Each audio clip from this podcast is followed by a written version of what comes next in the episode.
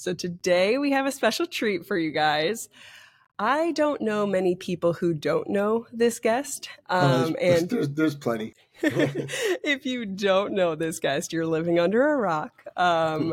He is someone who really honestly kickstarted my dog training career. Mm-hmm. What, 8-9 years ago? We were just talking about how long it's been. So we want to introduce to you guys Jeff Gellman with Solid K9 Training. And again, I don't know many people who aren't going to know of this guy. Yep. He's a monster. That's right. So welcome, Jeff. Thank you for being here. Well, thanks for having me. It's really, really great to connect again. It has been a long time. And I remember the first time we met, actually. Yeah. You guys came over to the house and swam in the pool. Yeah. Yes. Yeah. That video. We stayed in your guest house. We did. Yeah. And that video pops up on my time hop. We had a board and train who was crazy. Her name was Piper. And you got us to get her. She was highly reactive, red zone, anxious. And that was the first dog I ever taught to swim in the pool. And you had like 8 German Shepherds in the pool with her. And I remember being like, Jeff, this is a bad idea. And you're like, let her in. Just go. Let's see what happens. Yep. It's been a long mentorship. Yep. That's awesome. It was crazy, but a lot has changed. And that's actually kind of what I want to start with. So, absolutely. Tell everybody about, how Solid K9 started and kind of where you're at now. Kind of fill everybody in and catch everybody up. Yeah, I mean, we can go back 20 years. So we can go. If you want to know the origin story, I got a dog like a lot of people did. I was not knowledgeable about a lot of stuff like a lot of people are. That's why I think I connect with owners so well, because I was that owner. I mean, I was actually that uneducated owner, and I got a German Shepherd, and I did everything I was told to do. Went to multiple trainers, and the dog just was dog aggressive and human aggressive, redirecting on me. I couldn't even take it for a walk. It was like the same issues that everybody struggles with. And finally, in about 9 months old, I finally found someone that helped me. And I remember being in their office, and the dog was like, it wasn't at the end of the leash, so I was holding it back, but definitely in attack mode. And the trainer said, you can tell your dog no, Jeff. And that was a new concept for me. I was like, really? I actually didn't know. I didn't know that because I'm getting the same messaging that a lot of people are, who are also struggling.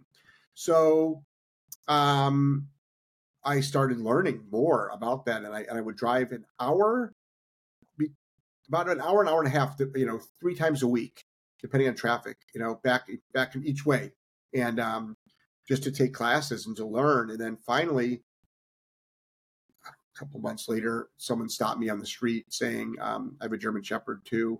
Can you help me? And I just immediately said yes. And that's how it started. Without knowing anything about their dog, I just said yes. And so I sort of worked with dogs that were above my pay grade from the beginning, so which I feel fortunate that I did. And that's for 8 years, I went to people's homes. So I was on the road, went through a couple of different vans.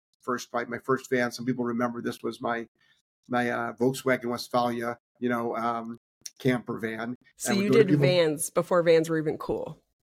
But vans have always been cool. So yeah, I owned a 1976 lime green Ford Econoline van back in high school. So lime green.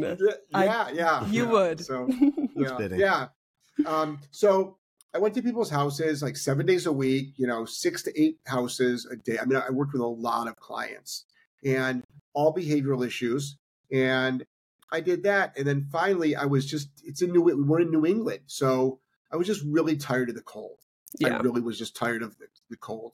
And then I started doing a small board and train in a little outbuilding on my property. And then, but still, not enough room to really train. That's just where they slept. Yeah. So again, training outside. So finally, I just was like, this is ridiculous. Let's find a place. And I found a place. It was 12,500 square feet, bigger than I wanted, but that's just the way. It's an old mill building, so that's just the way it was cut up. Like you couldn't shrink the space down just by egresses. And it was deserted for 3 years prior to that. It was old manufacturing. And then in 60 days, we converted into usable space. And I just stopped going to people's houses. And I opened up the training center, which we did board and train and one-on-ones there. And I was there for 12 years until about 6 months ago. So we built that up. We did...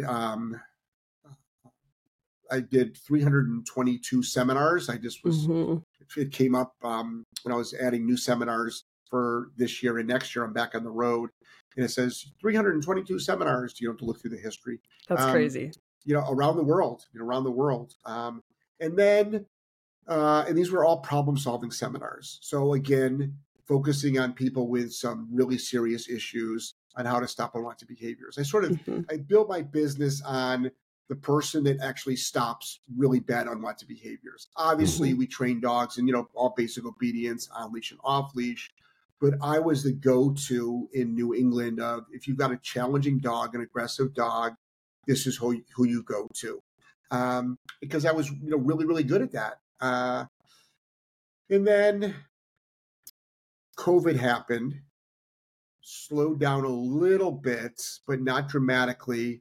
But I stopped doing seminars, and then I started building online courses with Joelle, and that's where the transition from seminars to online courses. My oxygen has always been how can I help owners in the most efficient way. One-on-ones was good, but you can only do literally one-on-one. Board and train is good, but you can only do with 3 trainers, maybe 10 dogs at a time. With seminar, but courses, it's unlimited. So we have courses that we've sold thousands of courses around the world. So imagine how many people we can sell to, technically every dog owner. So we started doing courses. We're actually just finished filming for today. We're doing a leash reactivity course live. Tomorrow is the last day of that. And That's awesome. We're still doing them, still building them. So we do a combination of course. Chaos to Control. Yeah. It's really great because it's live, unedited, which is really, it's going to be great. I don't find it risky because we're really good at all this stuff, but it's unedited. You can't stop for anything. You have to just keep going, and whatever happens, happens. So we're doing a lot of that now. And then the other day, I was talking to Joelle, and I'm like, I don't know, some old memories come up. Like you were just talking about old things. They came up of some old seminars. And I'm like,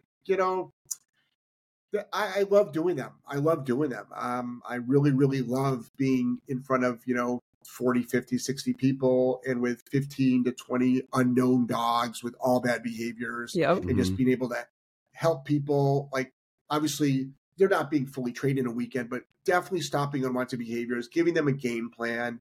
Giving them finally hope, which is huge. Where they didn't think they had, any other options. They've been gone through board and trains, gone through trainers, told to put their dogs down, and finally they get hope.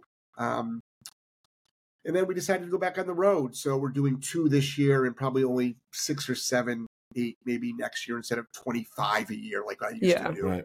And then so right now, I moved everything down to Florida. So I moved to Florida about 1.5 years ago.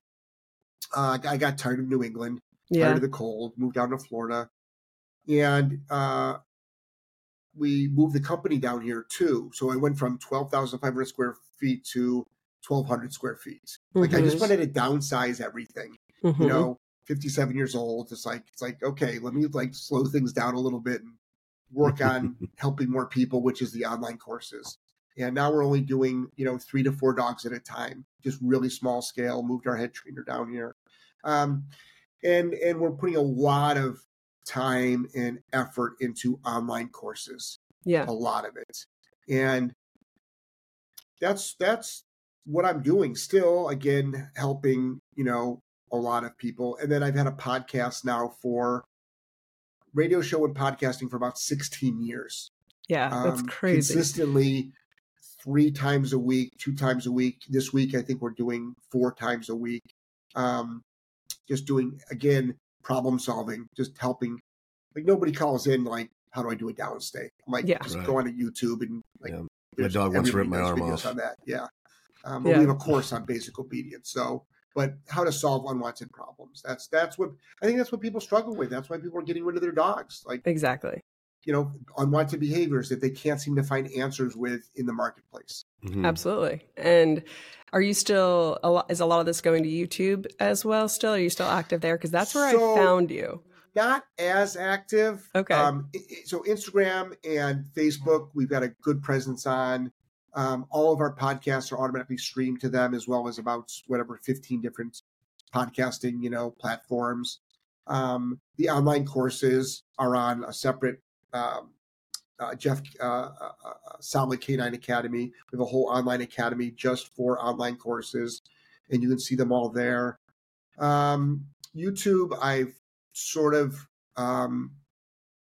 not been as active on. Mm-hmm. All our old stuff is on there. People still discover us on there. Yep. But that is the next thing that we're going to start working on more of. But it's like it's endless now. It's endless, all these different platforms you can do. So. I know. My head is just like spinning, just thinking about all of these things, because everything you just mentioned is very time consuming. It's not like a quick thing. It's, you said, you just spent 2 hours doing a live training, and that's just the start of your morning. Now you're here, and then I'm sure you have something else to do later.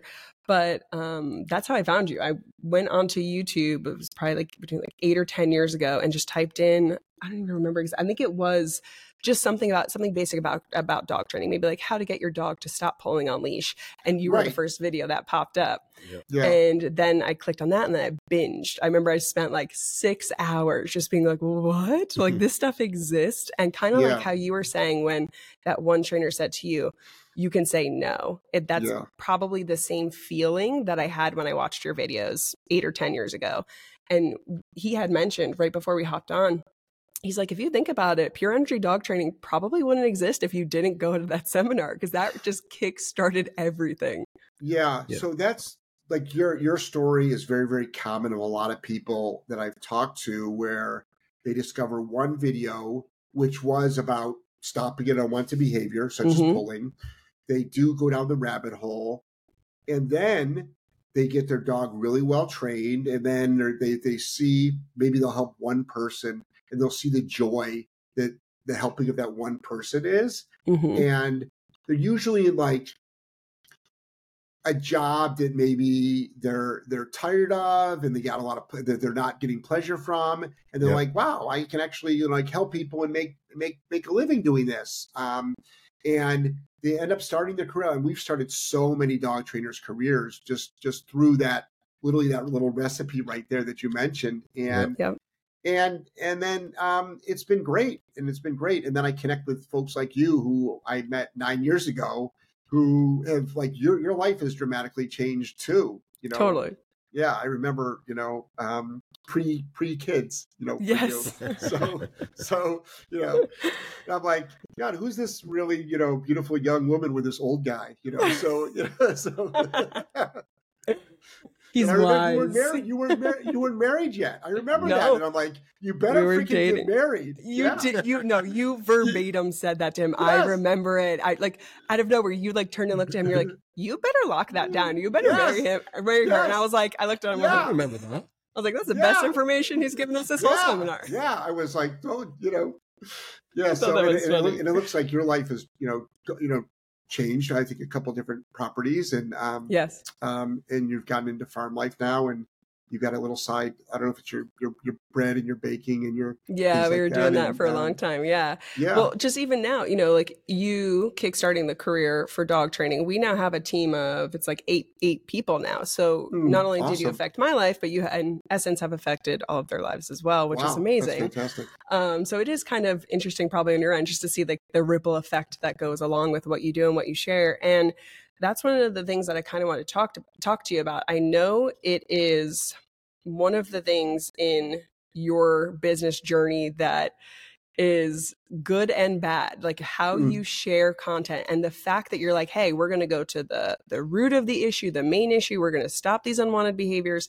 And a lot of people in the industry don't talk about it as openly as you do. And that's one of the things that you say a lot of like, we have to share more of this material. And I remember you teaching that to me, like, again, 8 or 10 years ago. So you've been saying it, and it's just something that you continue to practice and preach. And, you know, I know that with sharing those things, there is a lot of negativity and hate and scary stuff that comes with it. But you do just like, I feel like at this point, you must be just so callous to it that you just kind of keep going. I think you see that the benefit outweighs any negativity. Yeah. I think bottom line is this, it's like anything else. If you're going to put yourself out there on the internet, and if you're going to do things that are a little bit against the norm and they don't go with the common narrative, or you're putting stuff out there that a lot of people are afraid to say, they'll say it privately, but not publicly. Yeah. And because they are afraid of, because there's a lot of social media pushback in a lot of categories right now. Just name the category, name the industry. There's a lot of that.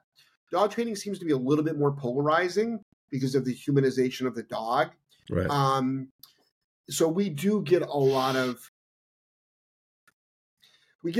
negative pushback, but that's the public stuff. Mm-hmm. Publicly and privately, we get a huge amount, times 100, in positive feedback. Yes. And, a lot of people won't put stuff up that would be dramatically helpful to dog owners who really do need help. I mean, they're people are really struggling.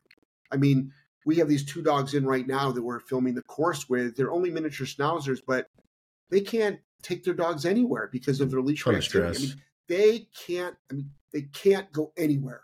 I mean, I can't imagine a world where I can't take my dogs places because they bark and lunge, and it's that annoying, like it's nonstop.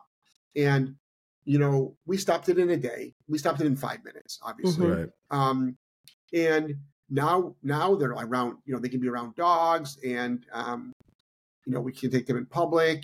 And I think that the satisfaction of that overrides anything that anyone could say to me negatively. Yeah. Knowing that we are helping this family have a better quality of life, because these dogs are 11 months old. Oh, wow. And they're small breed dogs. So they might have 12 or 13 years left. And knowing that now we just set a whole new trajectory for the dogs and the family's life, you really can't say anything to me that's going to matter. You can attack me all day long, and I'm just going to be like, the owners are thrilled. Like, we've changed their life. And that's all I really care about. I've got an obligation to a client. That is the business. I don't have an obligation to make people happy.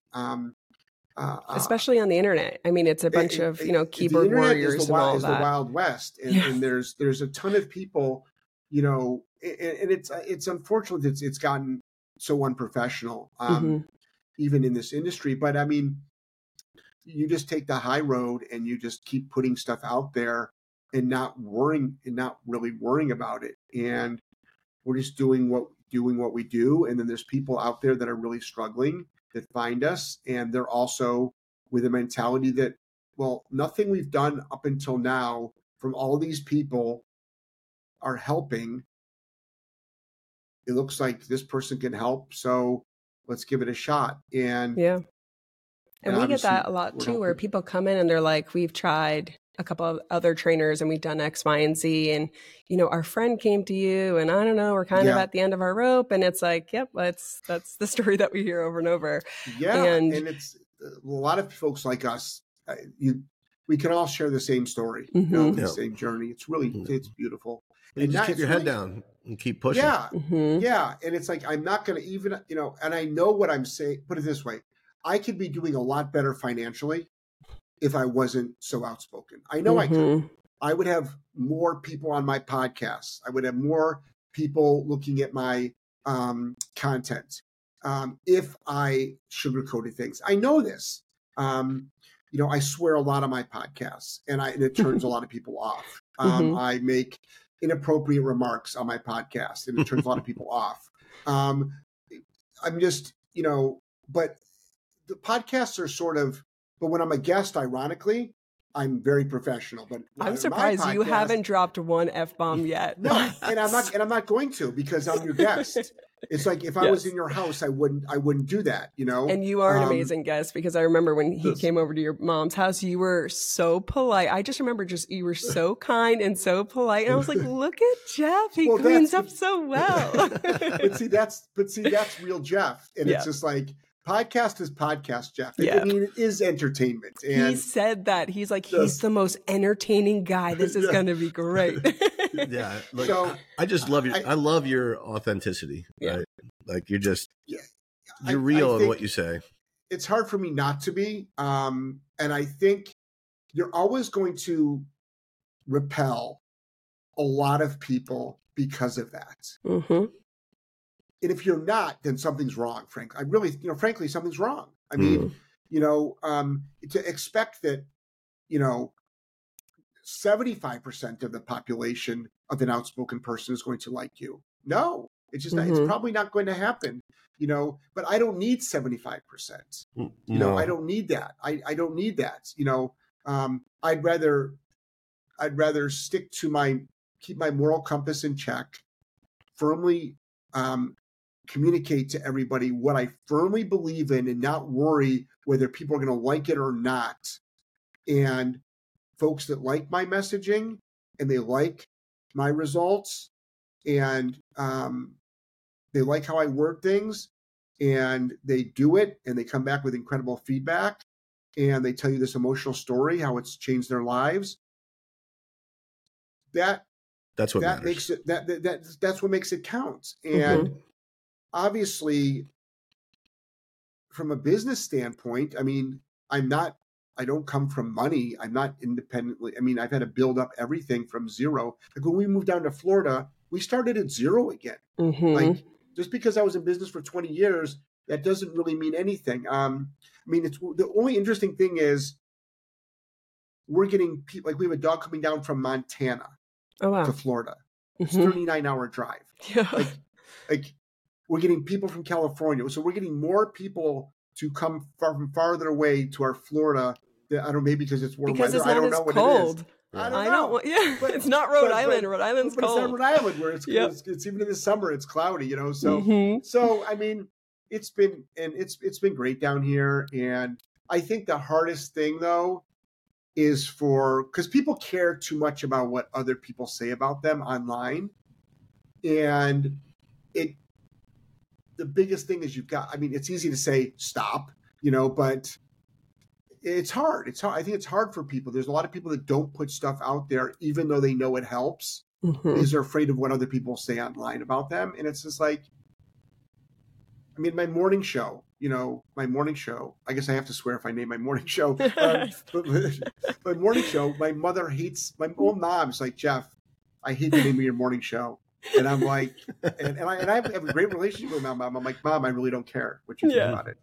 I mean, so, you know, it doesn't bother me. It just doesn't do you.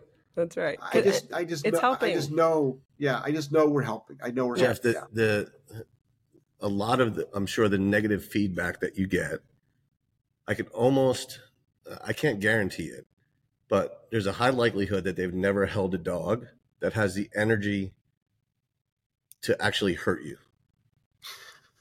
Yeah, so, So go ahead, sorry. Understanding that some of that feedback that you're going to get is from just people that just don't understand. They're ignorant of the fact of the risk that you're putting yourself in. Great. Yeah, if you've never had like a red zone aggressive wild dog getting ready to attack you at the end of the leash, you know, just turning your back isn't going to work. But I think, I mean, when you're dealing with an apex predator, that is even a 30-pound one, but imagine, you know, an 80-pound, which, you know, are a lot of your, you know, 80 to 120, which a lot of your Rotties, you know, your Shepherds, your Dobermans, And then a lot of your, you know, your four, all these, those dogs that come over from, you know, Russia and whatever, or a Great Dane. When you have a dog like that, that wants to harm you, you know, they have no problem putting a bite on you and mm-hmm. lunging at your face. I don't think that folks understand how important it is to not get bit. Mm-hmm. And I also, for some reason, people think that we're doing something that's creating that. And no matter how many times out of the 10,000 dogs that we've trained, they come to us like this. Yes. And for some reason, I guess that, like, do you understand that, like, we didn't create this stuff. They came to us like this. Yep. They've never had a, and tools are controversial. Like, we all know that. Yeah. But they've never had tools on. They've never had a tool on. They've had just maybe a martingale, maybe a harness, maybe a flappable collar, maybe a choke chain, and then a leash. And they've never had any of these cruel tools on. And look at their behavior. I mean, they're biting their owners. I mean, I can't imagine living with a dog that bites. Wants to kill me. That of any family, an immediate family member. I just can't imagine, like, living with a dog in my house like that. And that's why it's like, we have to stop this. This has to be stopped, because the other option is death. Mm-hmm. The other option is death. So I think a lot of people that make negative comments are definitely don't know the arena that we are in. Mm-hmm. But we are seeing more and more hate coming from even our own arena. Mm. And I think since there's so much negative pushback to folks that train like I do, which is with tools, but again, I'm trying to change the conversation. Let's stop having a tool conversation. Let's start having a dog trainer conversation. Mm-hmm. Because, for instance, these two miniature schnauzers were just at a 2-week board and train before they came here to us. Yes, jeez. They used tools. They came home worse than they went there. Mm. So it's not a tool conversation. It's a skill set conversation. It's a dog training conversation. I bring this up all the time. We use food to train. My dog. I'm down to one dog now. Oh, wow. I've lost a bunch in the last couple of years, just old age and sickness. But he doesn't know rollover. Yeah. So I don't care. I don't care how much of a quality of food, how high value of food. If I don't know how to teach rollover, the dog's not going to do rollover. It's the same with all of your, you know, your remote collars, which are e-collar, shock collars, which are all the same, but they're very, how controversial they are. If your dog doesn't know an obedience command or a task or a trick, you can push buttons all day. They're not going to do it. Yeah. The only thing they'll probably do is run away. They need to know what it means. You know, and I think other than maybe stopping from counter surfing, getting in the trash, like, you can't train an obedience command or a wanted behavior without understanding still the core of dog training. And I wish people understood, no matter how many times we talk about that, they still put up this barrier, like their ears shut down at the first mention of a certain tool. Yep. And we can relate that to religion. We can relate that to, a lot of different things where people won't get past that because the messaging they're getting from, whether it's probably from social media a lot, is just so they're not open to civil conversation whatsoever. Yes. And I, you know, if, and I've asked on my podcast, you know, if anybody wants to have a civil, actual conversation that doesn't like what I do, I'd be more than happy to have you on my podcast. But are you capable of having a civil conversation? Yep. I am as loud as I am on my show and as extreme as I am on my show. I'm still capable of having an extremely civil conversation with people. That's dialogue. I mean, that's an important thing to be able to do. It's the basis of communication. And, and I think, believe it or not, if you broke it all down, people that truly want to help owners, no matter how they train, are closer than they think. Mm-hmm. They're closer than they think. Mm-hmm. Yeah. So, yep. but there's extremes. There's yes. people that feel that you should never say no to a dog. Well, you know, and they're religious about it. Mm-hmm. That's so now we're farther away than we think. We're farther mm-hmm. away than we think, because now are you really open to a civil conversation? But. Yep. Yeah. It's just like, and when you get stuck on your ways, like if you take a side and you're like, I will live and die by this side, just like you said, you lost sight of helping the owner, because right. if saying no is what's going to get that owner help, why not right. say no? Why not apply a correction? Why not give that information? Yes and no, you have to complete the whole puzzle. You know, just all the yeses and not the nos. I don't learn that way as a human. If I didn't have consequences in my life, I would be rogue. Like I wouldn't be who I am today. I mean, I think it goes with, we can talk about raising kids. We can talk about couples communicating. It correlates through. We can talk about everything in life. And if you're extremely passionate about one side and extremely passionate about the other side, that's not really where my messaging is for. Mm-hmm. It's for maybe the 10% of the people that are uncertain, that are open-minded. That's where my messaging is addressed to. Yeah. It's just addressed to the people that are just unsure. But there are people that have said, like when you say, I'd rather my dog die than correct it, mm-hmm. we're not even in the same universe. I don't understand.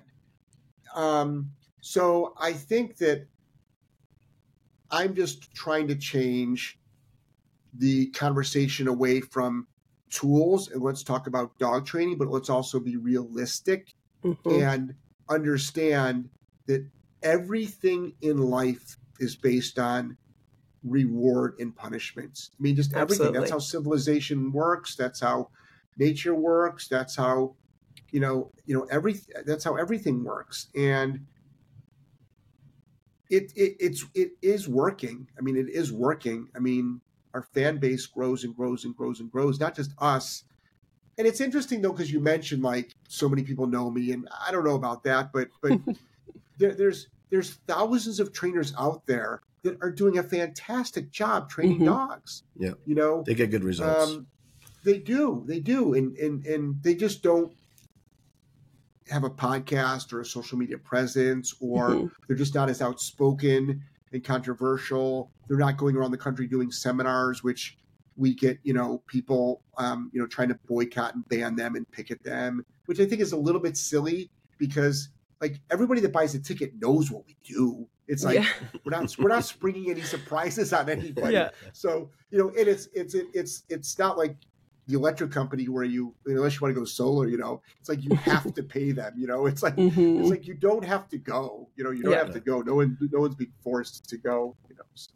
Yeah, no, I agree. And I do think that, again, being in the industry for, around 8 to 10 years now, it's like when I first started versus where we are now, I feel like there are so many more balanced trainers, or maybe my eyes are just open to more, I'm not really sure, but just more people who are willing to have the conversation of yes and no, want the best for the owner. And again, really be open to implementing what is going to work for that individual dog, and yes, we have a program, but realizing every dog's an individual, you have to tweak it. So it's kind of, risky to take a stance on like one specific side when there's so much middle ground that has to be had. It's like I hear, positive side, and it's like I agree with a lot of that, because yes, we use so much positive stuff in our work. We use probably 90+% of it. Yeah. Yes. It's not in a box though. We just also happen to tell them when I disagree with something, and yeah. It's like, why is that so far off? And again, I think it just kind of comes down to, like he said before, it's like, okay, if it does turn into an issue, which for some people it does and some people it doesn't, but if it does turn into an issue, just keep going. Like, don't pay attention to that. I remember, again, 10 years ago, you were like, if you have people reaching out to you that are negative and all stuff, he goes, you block and delete, and then you move on. And I've done that for 10 years and I live in peace about it, because I'm just like, we're doing so much good. I don't have time for that negativity. I mean, it's the way I like to explain it. I mean, we do 6-week boarding trainings, which is about 3.6 million seconds. Wow. Can't really put that down.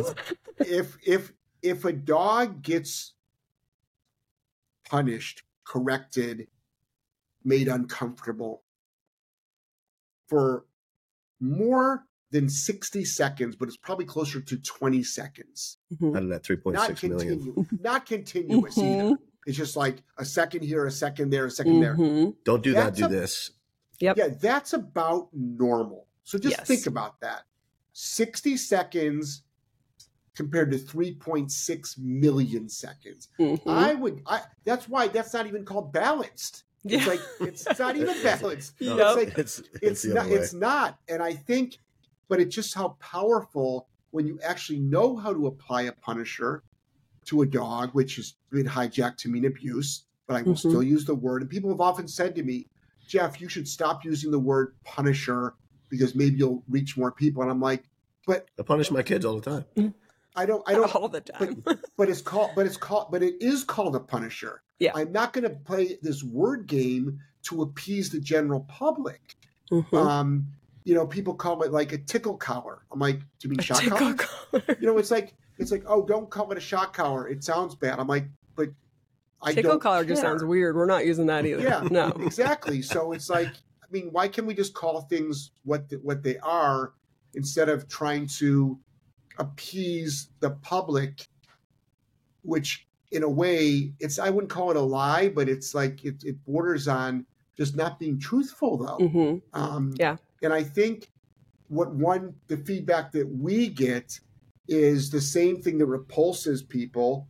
And I will use that word because I do repulse people. That repulses people about me also attracts the same amount or even more. The right people. So, which is really, really ironic that it's like, okay, for instance, I don't like science fiction movies. I use this example all the time.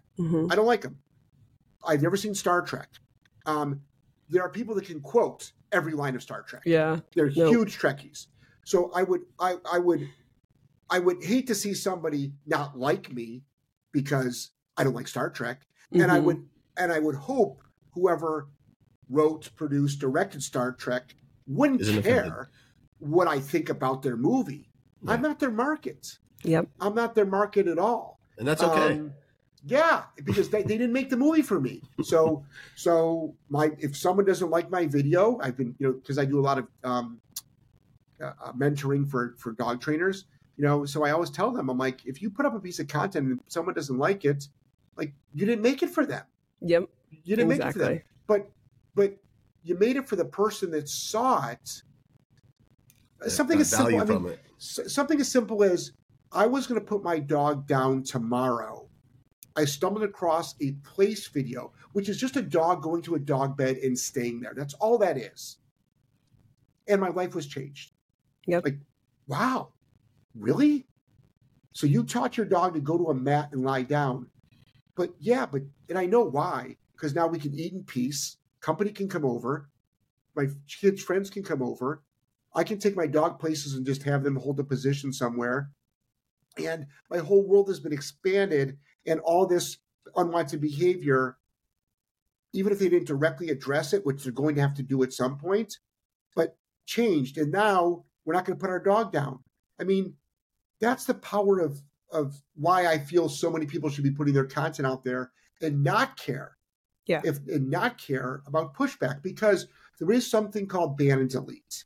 And it's if someone so I homeschool, Angelo, and ironically before COVID, I was a freak. After COVID, everybody wants help. And so, but it's sort of the kind of thing where it's like, I don't really care if you don't like that I do that or not. I didn't ask you. And I really don't care what you think about that. Because just like how I don't care about a lot of stuff. And that doesn't mean I'm cold and uncaring. It means your opinion of me is not a reflection of who I am. Yes. Because if it was, then I'd be a really insecure person. Yeah, there's value in that. And I think that that's a whole other issue that I always coach young dog trainers, and not even young dog trainers, but experienced dog trainers, on their self-worth issues. Mm-hmm. And then when they start becoming successful, we have prosperity issues that they run into. Mm-hmm. And a lot of people like how people self-sabotage relationships because they don't feel worthy of having a good relationship. So they actually destroy it. Yeah. It's like, which is all past trauma. That's a very common thing. It's like you were actually in a good relationship and you messed it up. Why? Yep. Well, we know why. And if you want to go, go deep with people, they don't feel deserving of a good relationship. So it happens with dog trainers that become successful. They start making money and they feel guilty because the messaging they've gotten is like making money and being one of those rich people is bad. And I'm like, it's a bad relationship with money. Mm-hmm. Yeah, it's a bad relationship with money. And it's like, you can do so much. You don't have to buy a fancy car, fancy watch. You can, give back in a huge way. You can, do so much stuff. You can always have a free boarding train helping someone. You can always give away X amount of hours a year. You can do all kinds of stuff. You can go into shelters that welcome you and do free, training for their staff. You can, there's so, it's endless. So, money brings opportunity. It doesn't necessarily mean materialistic. It's true. Absolutely. No, I agree. 100%. One of the other things I wanted to ask you, we kind of talked about it, but I do just want your opinion on it. We do have a lot of dog owners that listen to the podcast. So in your opinion, you have 20 plus years of experience. What do you think that dog owners struggle with the most? Is it the dog? Is it them? What do you think? Well, it's interesting because I think the core issue, and I always preclude this with, this isn't a shaming because we're the last people to say, it's your fault. Mm-hmm. But the human has so much relevance to the dog's behavior. Mm-hmm. Why does your dog do so well with the trainer, but not the owner? And then that's because of a skill set. Why does the dog do better, though, with one spouse, but not the other? Same house, same environment. And so I think owners struggle a lot with how can they build up their skill sets without studying dog training, which you really don't need to. How can they be relevant to their dogs? How can they make the dogs believe them?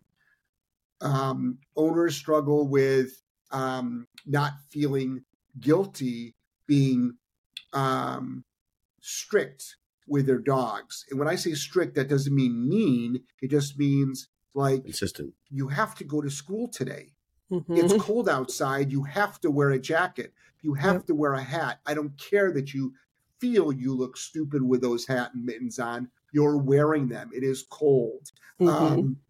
I'm sorry that you're tired and don't want to get out of bed. You have to go to school. You have to do your homework. You have to do chores. You just explained a normal day in our life with our children. Yeah, so I wouldn't consider any of that stuff mean at all. No, I would consider that just caring. I'm setting you up to be a responsible human being because the world does value hard workers, but also loving and giving and nice human beings. And you can be all of those things. But discipline's that's a bad word. Structure. Yeah, structure. Structure. It's very important for that in every aspect of your life, not just every aspect of your life. There's a reason why I go to the gym 5 days a week. Every morning when I wake up, I don't want to go to the gym. Mm-hmm. Mm-hmm.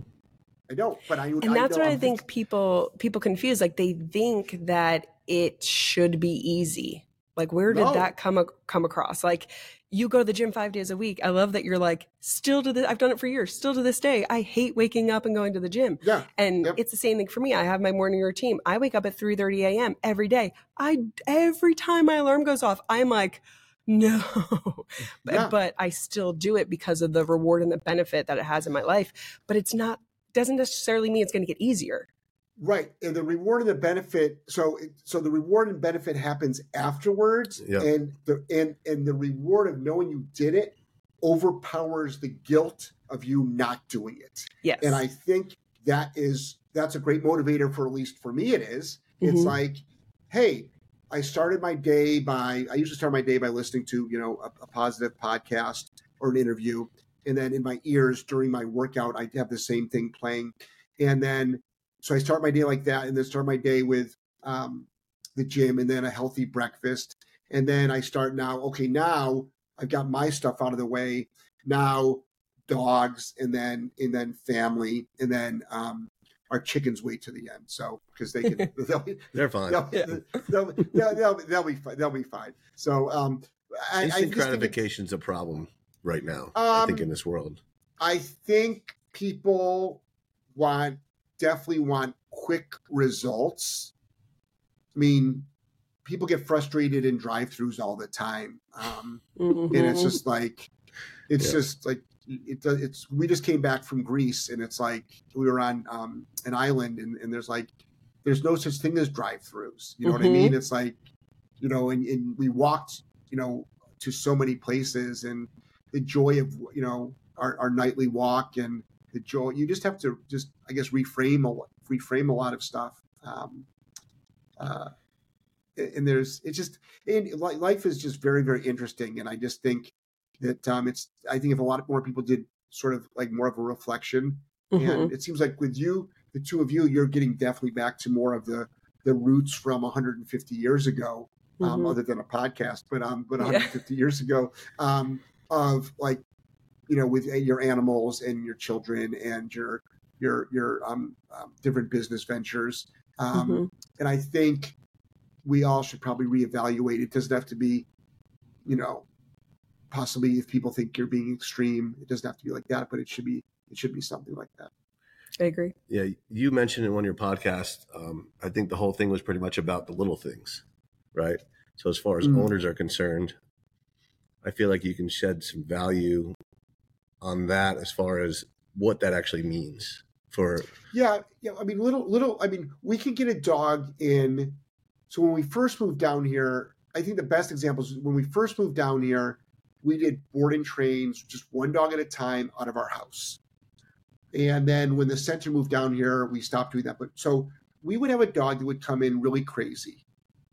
And the morning routine is you pause at your kennel, you get a leash on, you walk to a door, same door every morning, you have to wait, you walk outside, then you walk through another door to go to the potty area.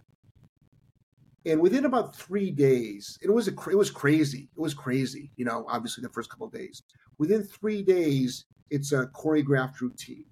And then by 5 or 6 days, you can do it off leash, even though the dog wasn't off leash trained. But if you did it the first or second day, they'd probably be running around your house. You know what I mean? So it is all these little incremental things that need to be consistent.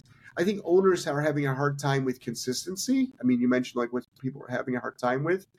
I think owners are being very, very confused with all the information on social media right now. Yeah. I think when you're told your dog will become aggressive, you'll have a terrible relationship, it's considered abuse, that's pretty scary for an owner to hear. Ironically, we've never seen any of that stuff happen, and we practice it every day. All we see is the opposite. Dogs get better. They have a better relationship with their owner. They have more freedom. They can go more places, and you're less stressed. For some weird reason, when you're in the trenches doing what supposedly you're not supposed to do, we're seeing the opposite of this narrative. And I think owners are now being more receptive to that because they know what's not working. Like, we've been doing this for years and it doesn't work. I'm like, years? We stopped an unwanted behavior in a day, you know? So, but then there's all these excuses of, that's because the dog. So if you fix the problem, you fix the problem wrong. If you attempt to fix the problem, you're a bad person. And if you get sick, so you can't win. Folks like me can't win no matter what. And you have to learn to be comfortable with that because the owner knows that they won. The owner knows. Yeah. When they have a better quality of life, I can take my dog to an outdoor cafe. I can take my dog wherever I want.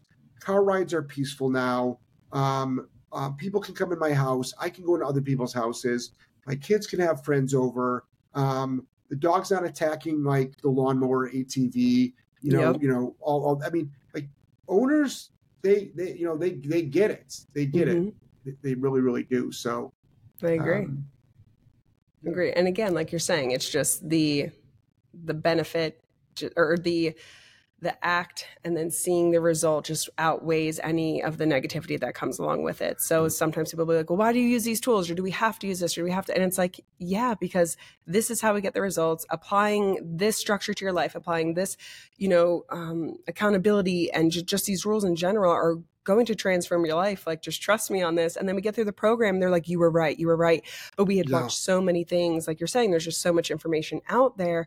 And I just think it's really important for the dog trainers to understand that the owners are overwhelmed with all of this information and not get callous to it. Because I don't want anybody to ever be like, like they think this again. It's like, no, every individual that walks through your door, they might have the same story. They might have a different story, but you have to treat it as if it's the first time you heard it over and over again with a warm heart, and understand where they're at and put yourself in their shoes. And I think a lot of people, when they think about being a dog trainer, it's like, oh, you get to work with dogs. That's so cute. No. And it's like, well, it's mostly people. It's mostly the people that we're dealing with. And, I think, again, going back, keep reminiscing, all these things keep popping up. 10 years ago, it was like, if you ever meet a dog trainer that's like, I love working with dogs and hate working with people, do not work with that dog trainer because that's backwards.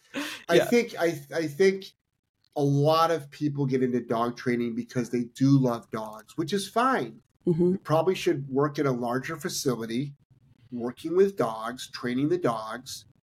You probably should not do go-home sessions. You probably should not work with the clients. But that doesn't mean you still can't have value in the industry. Mm-hmm. But as a business owner, you need to have a couple of new skills. More than a couple. But you have to have, you have to have business skills. You're actually running a business with, income and expenses and taxes, obviously, which are expenses. And then you also have to have really, really good people skills. Yes. You have to have actually excellent people skills. Communication and people. You also, like you mentioned, I think one person made a comment, a couple people made comments before on my podcast. Can we stop talking about prong collars, Jeff? Every show you talk about prong collars, and I'm like, every show new people come on. Yes. They ask the same question. What am I going to say? I asked that question last week. I'm not going to ask it this week. It's like they need to know. So you have to have a lot of, if you want to be a good dog trainer for family pets, I think you have to have a lot of empathy, and you also have to be able to hold people accountable. Yes. And then you also have to know when to just cut loose and just be like, you know what? I can't care more than you do. Yes. It's your dog. And that sounds very anti-dog and anti-client. Like, what do you mean you'd walk away from a client? I'm like, well, we can't save every dog. I can't care more than the owner does. It's not my dog. Yep. I am sharing all this information with you, but for some reason you're not receiving it and putting it into practice. I really can't keep helping you because every week we're repeating what we kept doing. Yep. And it's, at some point you just have to cut the client loose. Or you turn down a client right at the beginning because you don't think they're the right match. That's good business structure. Finding the right dog trainer is almost like, finding a therapist, finding, like dating, like anything else. It's like, I look at it as a relationship, and ironically, being in business for so long, we're on many families' third dogs. Like, wow, yeah. Yeah, one died. They got another one. That one died, and then they just got another one, whether it's a puppy or another one. And another ironic thing is, when I was on the road for those first 8 years, I would say about a dozen of those people from New England now live very close to me here in Florida. Really? So yeah. They all have the same idea. Yeah. I mean, that's a natural migration, the whole New England, Florida route. Mm-hmm. You know, so it makes sense. So, I hear you. Yeah. But all right, so we're going to start wrapping up here. I have a couple personal questions, couple maybe hard hitters. What is, and I didn't prep him, you guys, with these, so I apologize in advance, Jeff, but what is the most important lesson you learned over your career? That might be a tough one. Well, see, this is what's really weird. I got into this. I used to get bit a lot as a young dog trainer. Because I was working with dogs above my skill sets. Mm-hmm. But on the flip side, I'm really glad that I have that skill set now. Mm-hmm. I'm really glad that I did because I had to survive that. But I always encourage people now that are starting out, stay away from aggression, stay away from things like that. The hardest thing, I think I've become more emotionally mature over the last 20 years. I think I'm becoming more rational and reasonable over the last 20 years. I think on a personal level, I think I've gotten my shit together. Yeah. You know, I do. I would hope so, right? 20 years is a long time to work on yourself. So I think I'd like to be, yeah, I think there's no neutral growth. It's either you're going backwards or forwards. Mm-hmm. Yeah, yeah. And on the flip side, I still have hard days. You know, I still have hard days. You know, I mean, I still have to hustle. So absolutely. But I think overall, things are on a really nice upward climb. Yeah, I love that for you. That's good. Amazing. And then you kind of just answered it probably, but let's see if there's anything else you want to add. What's one piece of advice you'd give someone new starting out in dog training? I would say learn every modality of dog training that is out there. Mm. There are some incredible reward-based only dog trainers. Incredible. Yep. Everyone should learn how to clicker train a dog. Mm-hmm. But then also understand the limits that it has. Mm-hmm.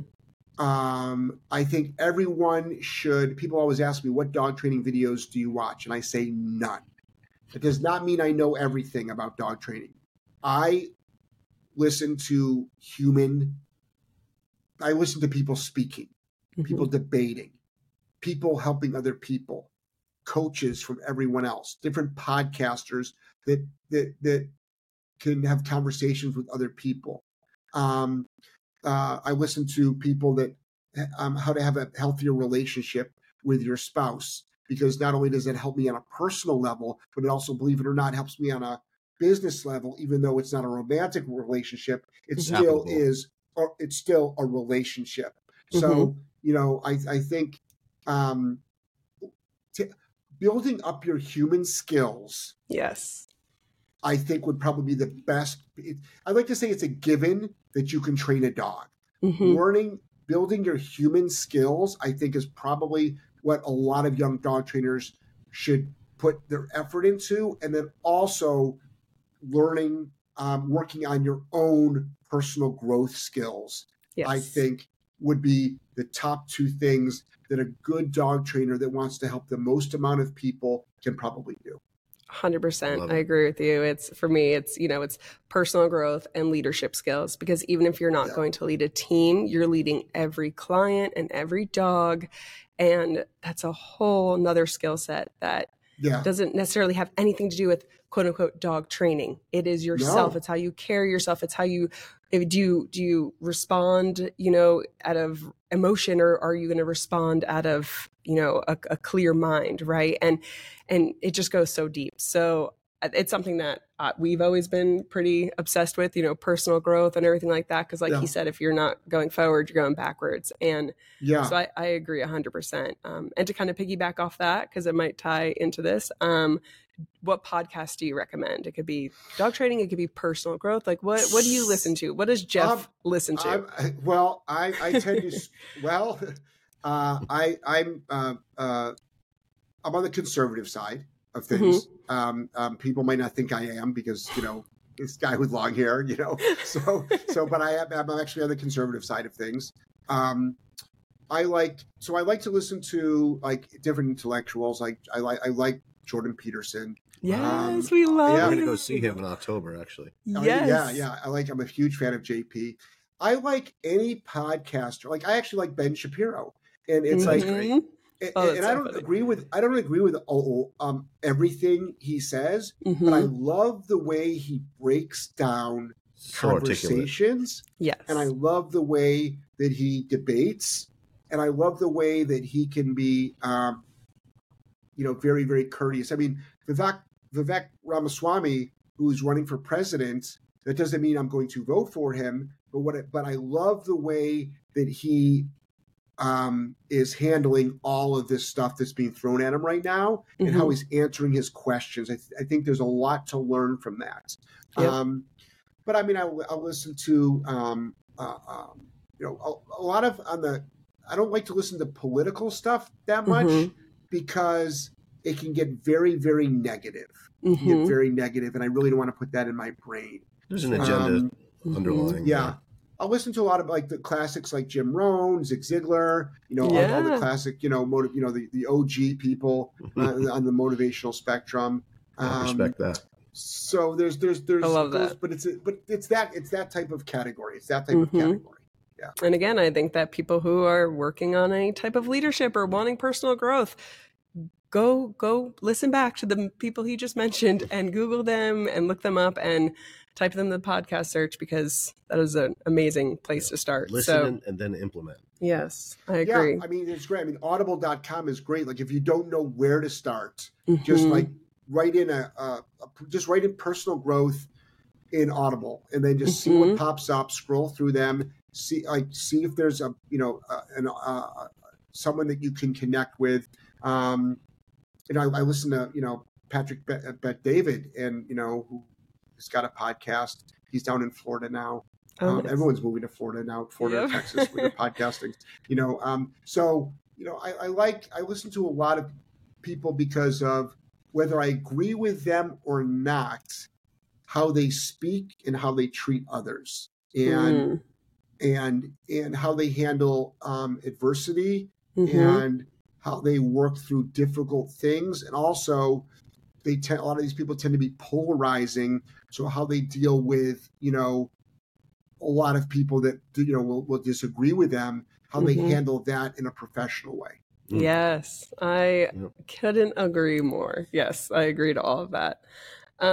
So where can people find you and all of your platforms? Well, the online courses, which are fantastic because they can dramatically change a dog owner's life as well as a dog trainer. They can build their skills.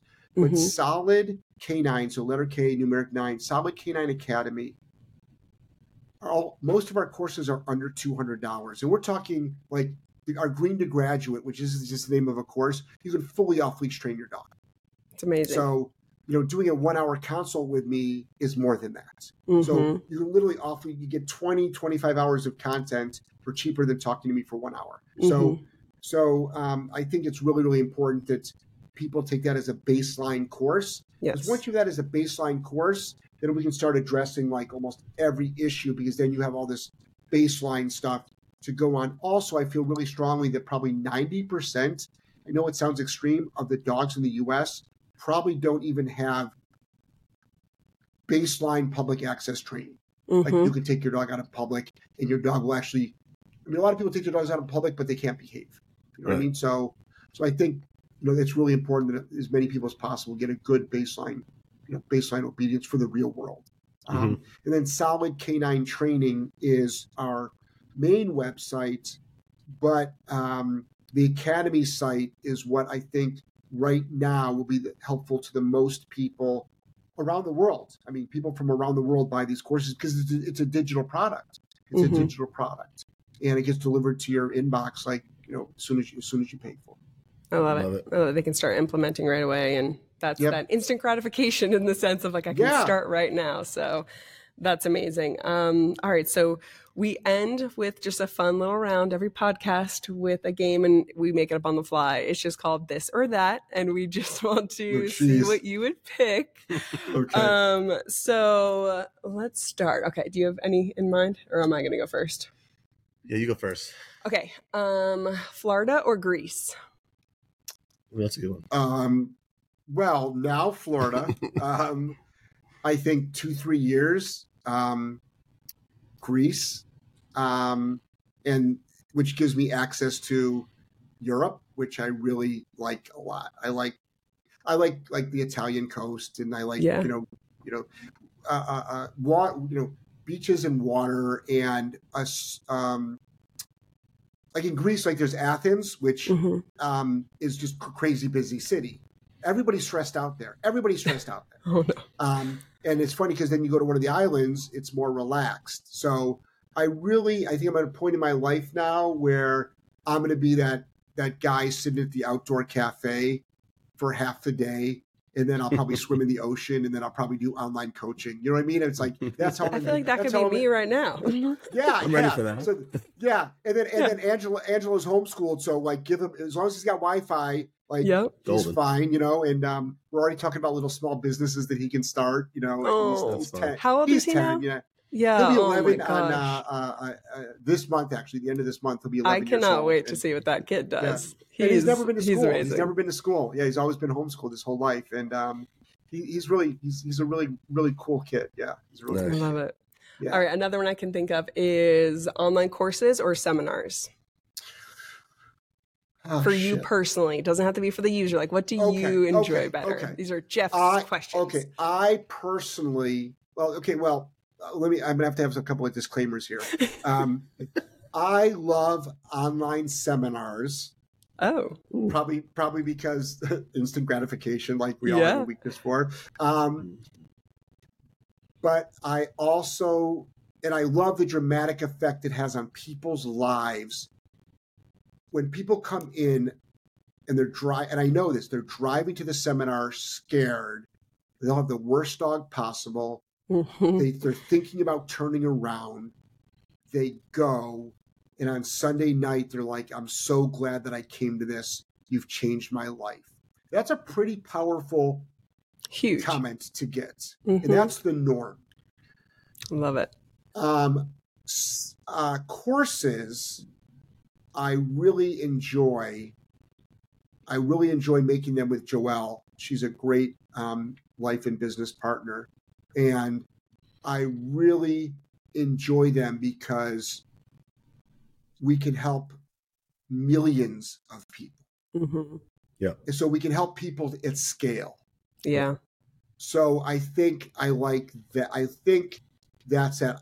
I can't really think of on either of those any negative on either of those. I guess the only negative for the seminars would be I could theoretically do a seminar in every city and every town in the United States. And that's just not possible. So, people do drive, 6 to 12 hours is the norm that people would drive to a seminar. So, wow. What about you? You come up with any? I can keep going all day. Go ahead. All right. German Shepherd or Mal? Well, German Shepherd. I swore I would never get a Malinois. And unfortunately, one of my clients committed suicide and wrote a note saying, "Give Jeff my dog." And I'm no! Yeah, so I mean, this goes back a while. This goes back probably at least 5 years. And he's, I mean, every once in a while, I'll tell Tex to cut the shit, stop being a Malinois. You know, but he's a high drive dog, but he's got a great off switch. He has an incredible. He's lying down right now next to me. You know, he's the one that you have currently. Yeah.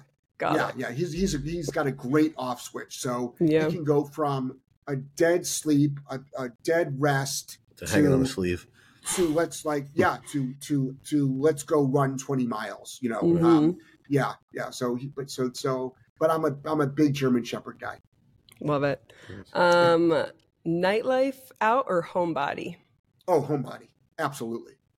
100%, 100% homebody. Yeah.